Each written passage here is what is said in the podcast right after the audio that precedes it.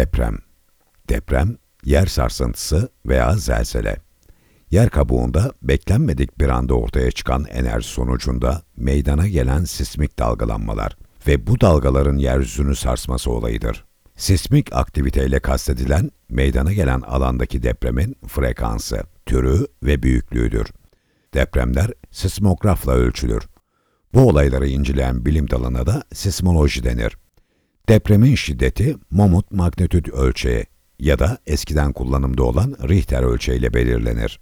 Bu ölçeğe göre 3 ve 6 şiddetindeki depremler genelde hissedilmezken 7 ve üstü şiddetteki depremler yıkıcı olabilir. Sarsıntının şiddeti Marselli şiddet ölçeğiyle ölçülür. Depremin meydana geldiği noktanın derinliği de yıkım kuvvetine etkilidir ve yeryüzüne yakın noktada gerçekleşen depremler daha çok hasar vermektedir. Dünya yüzeyinde gerçekleşen depremler kendilerini bazen sallantı, bazen de yer değiştirme şeklinde göstermektedir. Bazen yeryüzüne yakın bir noktada güçlü bir deprem gerçekleştiğinde tsunami'ye sebep olabilir. Bu sarsıntılar ayrıca toprak kayması ve volkanik aktiviteleri de tetikleyebilir.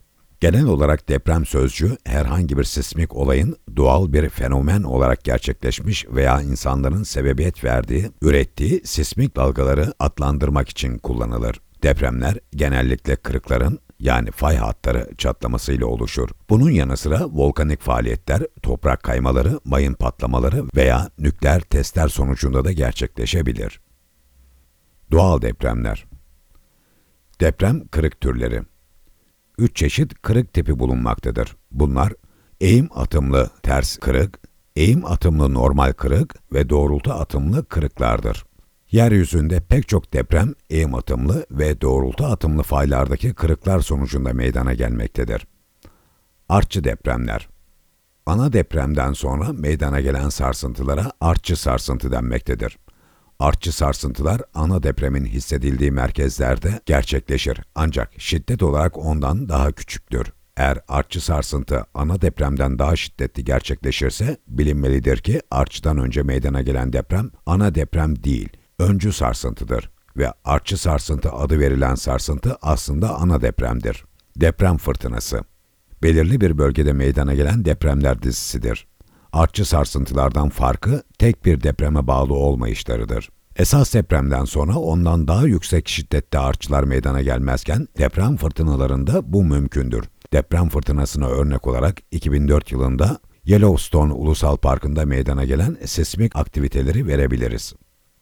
Büyüklüğü ve gerçekleşme sıklığı Dünyada her yıl yaklaşık 500 bin deprem meydana gelmekte ve bunların 100 bin kadarı hissedilmektedir. Guatemala, Şili, Peru, Endonezya, İran, Pakistan, Portekiz, Türkiye, Yeni Zelanda, Yunanistan, İtalya, Japonya ve Amerika Birleşik Devletleri gibi ülkelerde sıklıkla ve küçük şiddetlerde depremler meydana gelmektedir. Büyük şiddetli depremler az sıklıkta gerçekleşir. Örneğin kabaca günde 10 kez gerçekleşen depremlerin çoğunun 4 şiddetinde olması 5 şiddetine göre daha olasıdır. Yine örneğin İngiltere'de her yıl 3.7 ila 4.6 şiddeti arasında depremler, 10 yıl içinde 4.7 ila 5.5 şiddetinde depremler görülürken 5.6 ve üstü şiddetteki depremler 100 yılda bir görülebilmektedir. Buna Gutenberg-Richter kuralı denilmiştir. Yine USGS'e göre 1900 yılından bu yana yılda ortalama 18 adet 7 ila 7.9 şiddetleri arasında deprem meydana gelirken 8 ve üstü bir deprem yılda ortalama yalnızca bir kez gerçekleşmektedir. Yakın tarihte ise 7 ve üstü şiddetteki depremlerin sıklığının azaldığı görülmektedir. Yapay depremler Depremlerin büyük çoğunluğu dünyadaki tektonik tabakaların hareketi sonucu meydana gelir. Bunun yanı sıra insanlarda deprem oluşumuna neden olabilir. Büyük barajlar ve köprüler inşa ederken, toprağı delerken, kömür madeni kazarken veya petrol kuyuları açarken insanlar yapay depremler yaratabilir. En bilinen örneklerden biri 2008 yılında Çin'in Sichuan kentindeki Zebingpu Barajı'nın çökmesi sonucu oluşan ve 69.227 kişinin ölümüne sebep olan yapay depremdir. Ölçümü ve yerlerinin belirlenmesi. Depremler sismometrelerle uzun mesafeler boyunca ölçülür. Çünkü sismik dalgalar dünyanın iç kısmı boyunca hareket halindedirler. Depremin kesin şiddeti Moment magnitüd ölçeği numaralandırması ya da eskiden kullanımda olan Richter ölçeğiyle tespit edilir. Buna göre 7 ve üstü depremler yıkıcı türlerdendir. Hissedilen şiddetse Marsalli şiddet ölçeğiyle ölçülür. 2 ila 12 şiddeti. Her yer sarsıntısı değişik tipteki sismik dalgaların farklı hızlardaki hareketini meydana getirir. Boylamsal pi dalgaları, enlemsel S dalgaları ve bir takım yüzey dalgaları. Sismik dalgaların yayılma hızı ortamın yoğunluğu ve esnekliğine göre 3 km saat ile 13 km saat arasında değişebilir. Yeryüzünde S dalgalarına oranla pi dalgaları çok daha hızlı ilerler. Rasathanelerle depremin merkez üssü arası uzaklık farkı ölçmekle birlikte depremin odağının derinliği de kabaca ölçülür. Depremler sadece şiddetlerine göre kategorilendirilmez. Bunun yanı sıra nerede meydana geldikleri de önemlidir. Dünya, sismik aktivitelerle birlikte coğrafi ve politik olarak 754 Flin, Engdahl bölgeleri, F, E bölgelerine ayrılmıştır. Daha aktif alanlar daha küçük alanlara bölünmüştür. Pek aktif olmayan kuşaklarsa geniş FI bölgeleri oluşturur. Sallantı ve yeryüzünün çatlaması Sallantı ve yeryüzü çatlamasına bağlı olarak binaların ve dikili yapıların zarar görmesi depremlerin en temel sonuçlarından biridir. Sonucun ciddiyeti, depremin Richter ölçeğine göre şiddeti, merkez üssü olan uzaklığı ve yerel jeoformolojik durumlarına bağlı olarak dalga yayılımı artıran yahut azaltan karmaşık bir birleşimdir. Yer sarsıntısı zemin hızlanmasıyla ölçülür. Bölgeye özgü jeomorfolojik ve yapısal özellikler düşük şiddetli depremlerde bile güçlü şiddetli bir sallantıya sebep olabilir. Buna amplifikasyon etkisi denmektedir. Yer çatlakları, baraj, köprü, nükleer tesis gibi büyük ve geniş yapılar için büyük tehlike oluşturmaktadır. Heyelan ve çığlar Heyelan, depremler ardından gelen pek çok ve sürekli artçı sarsıntı, volkanik dağların aktif hale geçmesi, kıyıya vuran güçlü dalgalar ve orman yangınları sonucu heyelanlar meydana gelebilmektedir. Heyelanlar deprem sonrası yardım için orada bulunan personel için de önemli bir tehlikedir. Yangınlar Deprem ardından elektrik hatlarıyla gaz borularının zarar görmesi sonucu yangınlar çıkabilir. Yine depreme bağlı olarak su borularının da zarar görmesi durumunda depremlere zamanında müdahale etmek zorlaşabilmektedir. Örneğin 1906 San Francisco depreminde ölümlerin çoğu durdurulamayan yangın sonucunda gerçekleşmiştir. Zemin sıvılaşması Zemin sıvılaşması, sallantı sonrası suya doymuş tanecikli materyallerin sıkılığını kaybetmesi ve katı halden sıvı hale geçmesi şeklinde görülebilir. Bu durumda binalar ve köprüler çökebilir ya da bulunduğu noktaya batabilir. Örneğin 1964 Alaska depreminde pek çok yapı toprağın sıvılaşması sonucu çökmüştür.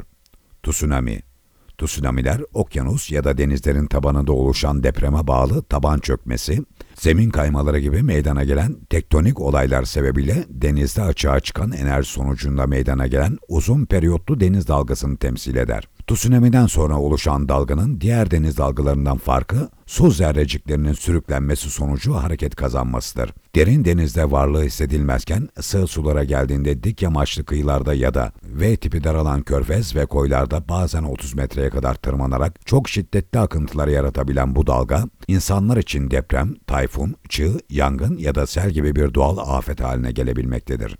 7,5 ve üstü şiddetteki depremler tsunami oluşturmaya daha müsaittir. Seller Sellerde deprem sonrası oluşabilen tehlikelerden biridir. Sellerin nehir ve göllerin kapasitelerinden fazla su taşmalarının yanı sıra deprem sırasında barajların yıkılması veya hasar görmesi de sebep olabilir.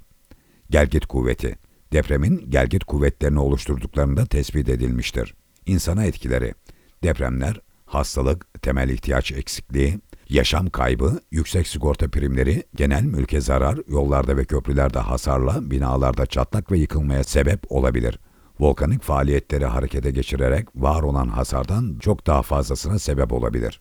Başlıca depremler Yeryüzünde ölçülmüş en büyük deprem 22 Mayıs 1960 tarihinde Şili'nin Canete kentinde meydana gelen 9,5 büyüklüğündeki depremdir. Enerji boşalımı olarak bakıldığında ise bir sonraki en büyük deprem 9.2 ile 27 Mart 1964 tarihinde Alaska'da gerçekleşmiştir.